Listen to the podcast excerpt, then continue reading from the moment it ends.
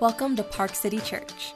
You're listening to our weekly message, where we hope you'll be inspired and encouraged to know and follow Jesus and welcome and serve others. Thank you for tuning in.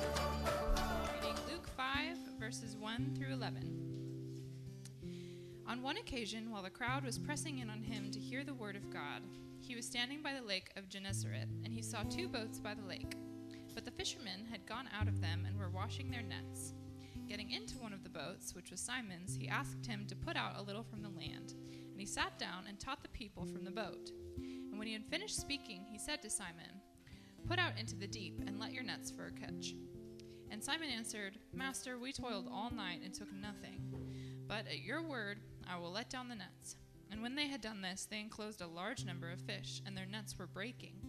They signaled to their partners in the other boat to come and help them.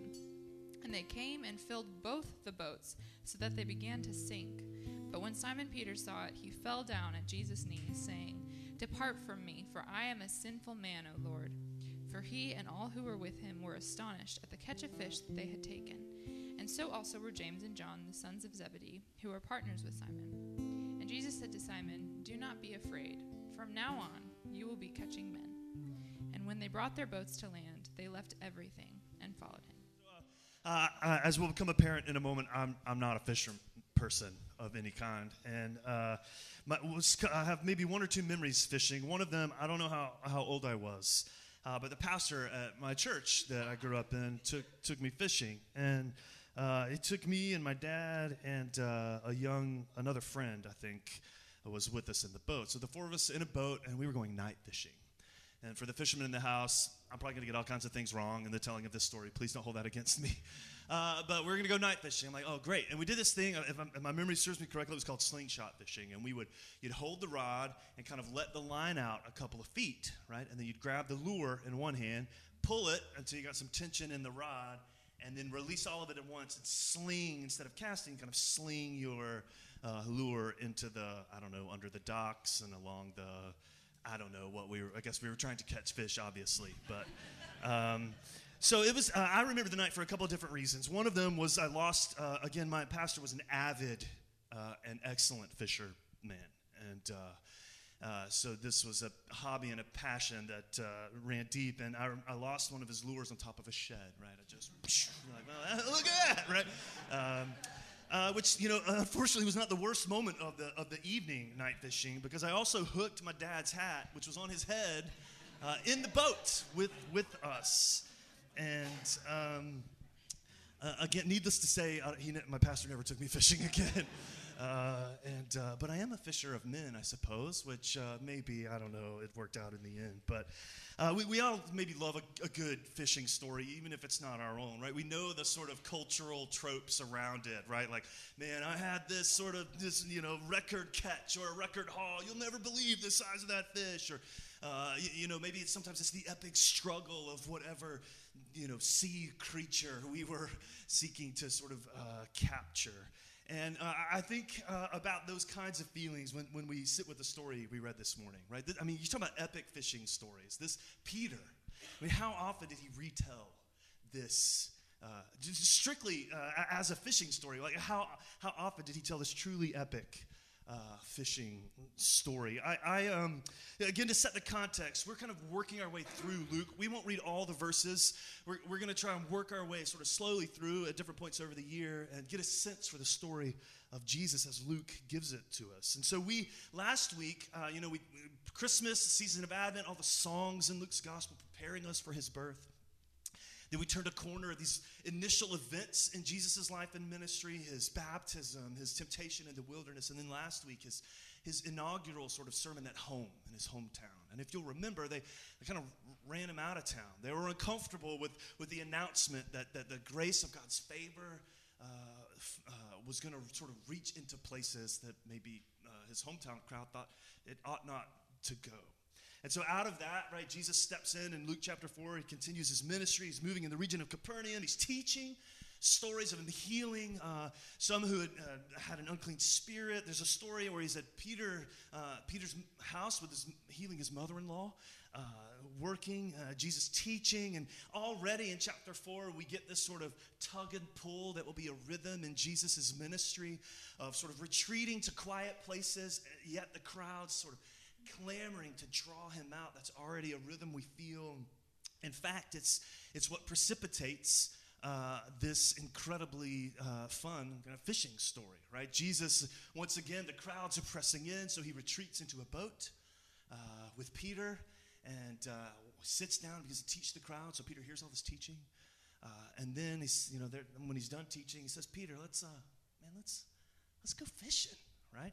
And uh, Peter, as, we know, right, this is profession, right? This isn't sort of a hobby. I mean, he's skilled enough to have other members in the family business. I mean, this is, uh, he, he's an accomplished uh, fisherman. And, and so he sets out. Uh, and Jesus says, let's throw your nets. And Peter's like, okay, right? Like, you hear it. We, uh, you know, we've been fishing all night. This is what, this is what we do, right? And, uh, but, but, you know, I saw what you did with my mother-in-law. Okay and miraculous. All sort you, you can make your own jokes there, but uh, I saw what you did with my mother-in-law, so I, I guess like, uh, all right, master, I'll, we'll give it a go. he throws the nets, record haul of fish, right? And multiple boats are dragging it back to the shore. It's this, it's this. He gets the fishing story right, of a lifetime, and uh, except, except. I, I, I don't think his story, uh, I wonder if in his retelling, if it, if it sort of is not really about the fish. Right, this, this fishing story from Peter. It, it's a, you can feel the movement in Luke's telling of the story. Uh, he goes from the crowds, just in the narrative, like he's, crowds pressing in, Jesus sort of in the boat teaching, and then, then he zooms in even further and he gets this really personal, and we hear this intimate conversation, this interaction between him and uh, Jesus and, and, and, Peter. And in this moment, we, we discover uh, something inc- even perhaps more remarkable and surprising than the story about the fish. And it's that interaction I want to pull us into uh, this morning as well. I, I, think what we find is in verse 8. Uh, sort of the meat is where we'll live of this story where we discover oh wait this fishing story is not really about the fish and he, simon peter responds in verse 8 when he saw what had happened so it is about the fish but but he saw what had happened he fell down at jesus' knees saying depart from me for i am a sinful man oh Lord. And, and he pulls us into sort of this moment where, like, wait a minute, maybe it's not about the fish. He, he moves us into uh, confession, which is an interesting response to what has, has happened. Uh, uh, that, that of all the things Peter perhaps could have done in this moment, that his response in this moment is the recognition that there is significant distance between himself and Jesus. Right, Luke, as he continues to tell the story of Jesus, he'll put some more flesh on what sinner means. At this point in his telling, it's not as robust a term for us, but one thing that is very clear uh, in this moment is that whatever else it will come sort of to uh, include, it means a recognizable distance between Jesus and, and us. And here, Peter, in this moment, because of what has happened, makes a confession I am a sinful man. Again, uh, an interesting an interesting move. It actually stands in contrast to the story as we would have heard it already in chapter 4. We didn't read it all, but, but uh, in chapter 4, verse 42, we hear this reaction to Jesus. The same kind of thing. They've heard him teach, uh, he's done incredible things like the fish, and their response in verse 42 the crowds tried to keep him from leaving them. Right? Stay with us. This is good. Stay here with us. Uh, Jesus says, No, no, no, no, no. There are others who must experience this good news and grace as well. But Peter, interestingly, in contrast to that move, Peter doesn't do anything like that, which would have made sense. But man, this could be really good for the business, right? Uh, in this moment, right? Uh, that this could be personally expedient for us in all kinds of ways. But instead of that, Peter makes no claims on Jesus. After hearing him teach, watching him work, he kneels down and acknowledges, I am a sinful person. No attempt on Peter to sort of uh, uh, pull Jesus into kind of what, uh, what might serve his own sort of purposes and benefits here. There's just this simple recognition of distance. I'm in the presence of someone uh, from whom I am very uh, different. Um, I, was reminded of, uh, uh, you know, I'm a runner and I listen to music on a run, and a lyric that's kind of hung with me recently. Uh, I think it's from a, an outfit called Elbow, and uh, the, the lyric, the, the song Little Fictions, is we protect our, our little fictions like it's all we are. And you can feel Peter, like, uh, you know, he's in, this is the sphere of his expertise. Right? He, he is a fisherman. This is his vocation, it's, it's his livelihood. And, and in this moment, Jesus steps in, sort of peels back, well, you know, uh, there's, there's kind of more going on here. And Peter's response is to kind of have to let go of all these fictions and just acknowledge, I, I am a sinful person. Is an echo of, of really old themes in Scripture. Jesus has already leaned into some really Old uh, Testament writings. Isaiah, as we saw last week, who, who uh, you know, many, many, many years before had anticipated uh, the coming of one uh, who would work this kind of grace in the world. And, and uh, this scene with Peter takes us back to a scene with Isaiah, who, when he experiences the glory of God, uh, many of you know the story in Isaiah 6. He responds with, Woe is me, I am lost. I'm a man of unclean lips among a people of unclean lips. And, and we see this is not new to Peter, but that the response to, to the moment when God shows up in our lives, uh, the honest response in that moment is a recognition of distance. I am a sinner. Right, that even in, in the places of my expertise where I am exposed for what I really uh, am, as Peter is in this moment, uh, the response is, uh, I am a sinner. I wondered this morning where you and I, me, where you and where I, I believe it's I, might feel that gap. Right? Where, where do we feel that gap? I, I think you can feel it in a number of places. I wonder maybe it's, it's parenting. I, I confessed last week that one of my children uh, told me I had a sarcastic face. and uh, I'm like, okay, uh, well, in the spirit of transparency, it came up again this week. and uh, we were in the car, and I forget, uh, you know, somebody had forgotten something again, or I don't remember what. I was trying to like parent my child, correct a behavior in ways that I know don't work. I know it's not wise. I know no person responds well uh, to this kind of thing. And so I, but I, I used sarcasm, and my kid, uh, she's like, I don't like it when you do that. I'm serious. She's like, You're sarcastic when you're grumpy. And uh, I know, right? You guys are. Naturally, I said, What are you talking about? Right? Uh, I'm like, Oh, you know, I took the mature route. I said, Oh, okay. Uh, again, I'm driving, so I have to focus on the road. But uh, I'm like, Okay, well, well how, how, you know, I'm sorry. How, how, what would be a better way? Uh, not sarcastically, what would be a better way for me to respond? And uh, she's like, I don't know, maybe like mommy. I said, Oh, because your mom's so perfect, right? yeah. See, it's, it's funny. Uh, it's funny now. But in the quiet moments uh, of my life, um, when, when my life is just kind of empty nets and night fishing, it's an uncomfortable sort of revelation of what I know to be true about myself that I'm a sinner. And I wonder what other places in your life you might feel that gap. Maybe it's relationships or vocational spaces where you know uh, this is where I thrive, this is where I shine. Uh, but yet, to sort of be honest about the undercurrents in our lives there, when Jesus shows up in those places, we, we are met uh, with the uncomfortable realization that we are sinners.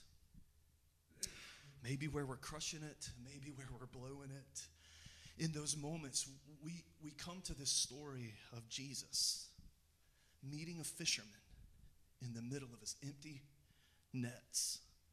And he meets you and me in the middle of, of our messes as well. And the only honest response to that encounter, as we see in the story of Peter, is the confession, the admission I'm a sinner. I'm a sinner. But here's where I think the story Okay, Peter's taken us, well, we thought it was about the fish. Then we turn a little further. Now we're like, wait, wait, wait, there's really something else going on here. We, we bump into, in this moment, the gospel, the good news of Jesus Christ. And in verse 10, Jesus says to him, Uh, again, so remember, in response to this confession, wow, I'm a sinner, Jesus said to Simon, It's beautiful. Don't be afraid. From now on, you will be catching men. I, I, I don't know. Uh, what beautifully good news for you and me that we do not have to be afraid of the confession we are sinners. I can't think of no other place in life where this kind of reality would be true, where we don't have to be afraid of the confession that we are not what we appear to be, that we are often worse than we want to be, that we are sinners. And yet, in this moment where we're uh, pulled into the story of Peter in response to this confession, Jesus says to him, It's okay, buddy. Don't be afraid. Not the first time we've heard this in Luke's telling of the story of Jesus. Mary heard it in her low estate. Uh, the shepherds heard it on the fringe and the outside. Don't be afraid when, when God showed up in his glory in their lives. Don't be afraid. And now, Peter, honest with this assessment of being seen for who he is, even in the place where he's supposed to have it together, he hears these gracious words Don't, don't be afraid. I, I, I think I don't know, like, I, I wonder if it's that because that's not our natural reaction, right? I mean, fear makes a lot of sense. Uh, when we are exposed and seen for what we are, uh, I think our natural reaction is, is fear. Um, what we expect to follow a, con- a confession like this, uh, you know, it would have been something like, you know, Jesus, oh, Peter, I'm glad you finally see it, right? This is good. Now, now you know some things you need to work on, right? Here's a plan. Uh, these are some markers you can sort of hit. And once you sort of reach these milestones, come back and see me. And, buddy, we will be ready to go. I mean, that's how these things work in all other spheres of life. And yet, Jesus says to him, Do not be afraid. Do not be afraid. I'm going to take you on this journey with me. Uh, I, uh, I think we're afraid of it. We, re- we resist this confession. Uh, this is normally the moment in the sermon where uh, I would make an Encanto reference. Oh, uh, so you all think it's coming, but it's not. Uh, oh, not even Lord of the Rings. Um, but I did. Maybe you saw the story this week. Um, the, the, the, painting in uh, the Russian art gallery. Anybody hear this story, right? So uh, I have a picture of it here. Uh, it's, they say it's worth about a million dollars. I think it was painted in the 30s, valued at like a, a million US uh, dollars, I think. Uh, the, the, the, artist's name, I'm probably I'm going to mispronounce it, but Anna Leporskaya. And this, this painting sort of hanging in, in this Russian gallery. Do you guys know the story? Did you guys hear it? so a security guard, first night on the job, first night, first night on the job was bored and uh, doodled on the painting, right? Yeah. I have a picture of it uh, side by side. Let's see if you can find. Can you see what he did? yeah. what? I know. You're just like, buddy, oh man, uh, I'm a sinner, right? like, uh, He's probably very afraid. I, I don't know. Uh, in an interview with the curator of the exhibit, this is what she said His motives are still unknown. Um, but the administration believes it was some kind of lapse in sanity. I'm like, okay, all right.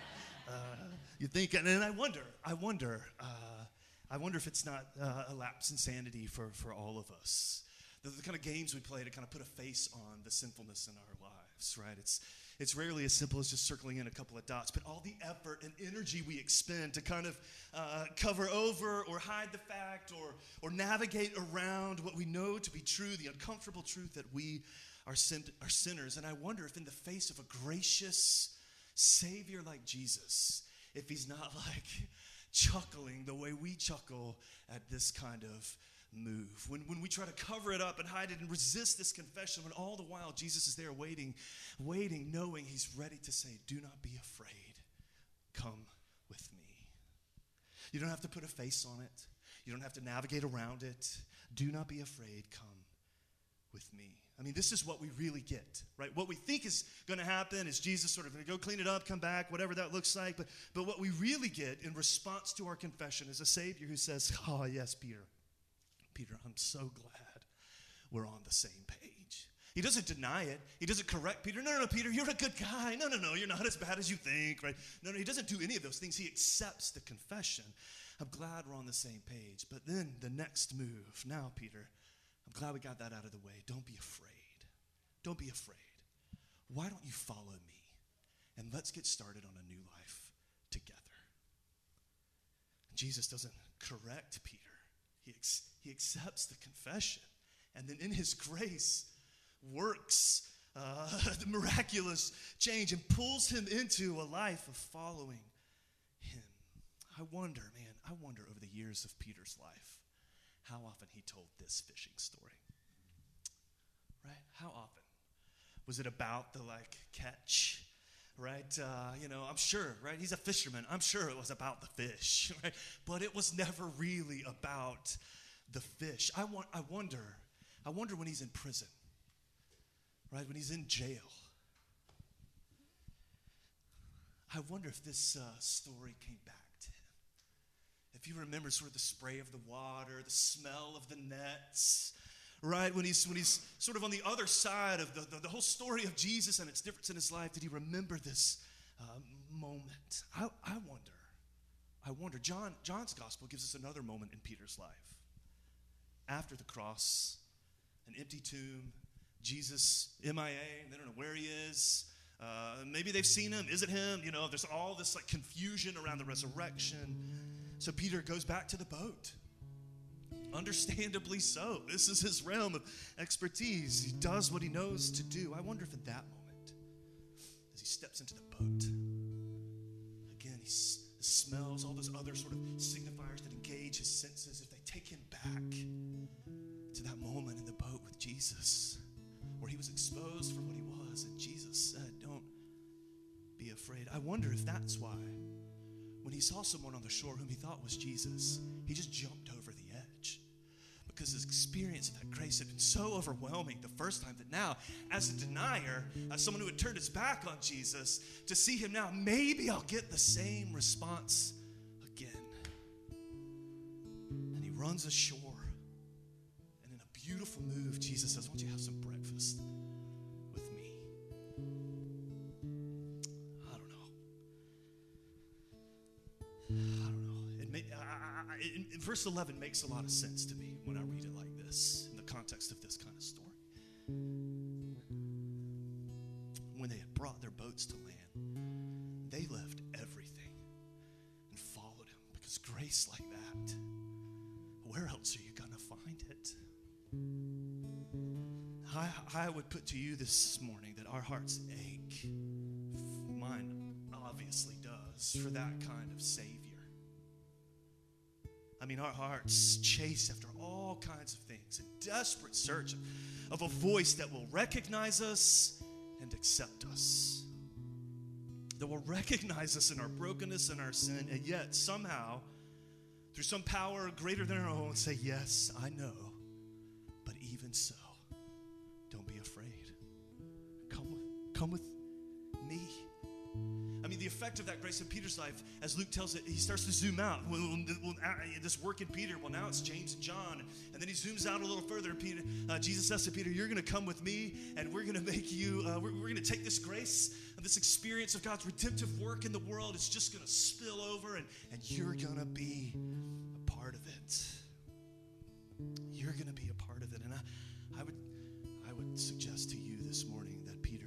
in, or Jesus is zeroing in on you and I as well. Just as concerned about the nuances and details of your own personal lives and spaces of expertise.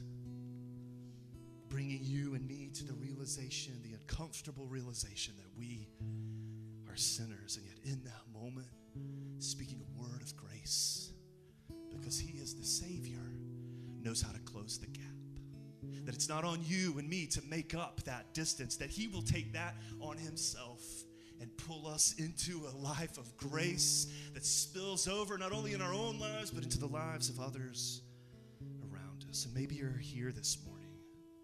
Maybe I'm here this morning and I have forgotten. Maybe you have forgotten where it starts.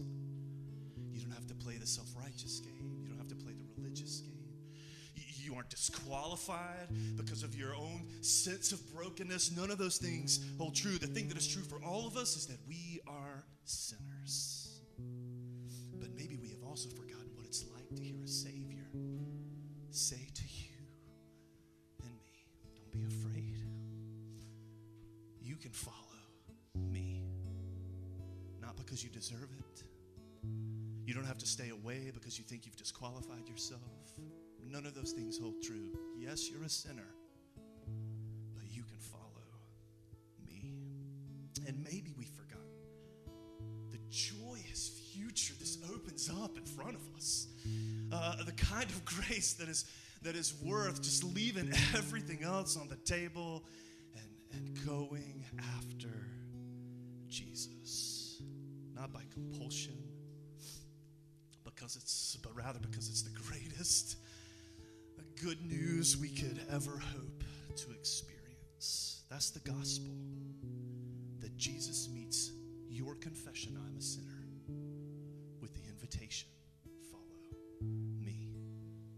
And that's the good news of Jesus, that he meets your confession, I am a sinner, with the invitation, follow me. I don't know what your thoughts on that may be, but I think that's that's good news. Grace like that is worth leaving the nets behind and following and sharing with others as well. I want to invite you to stand.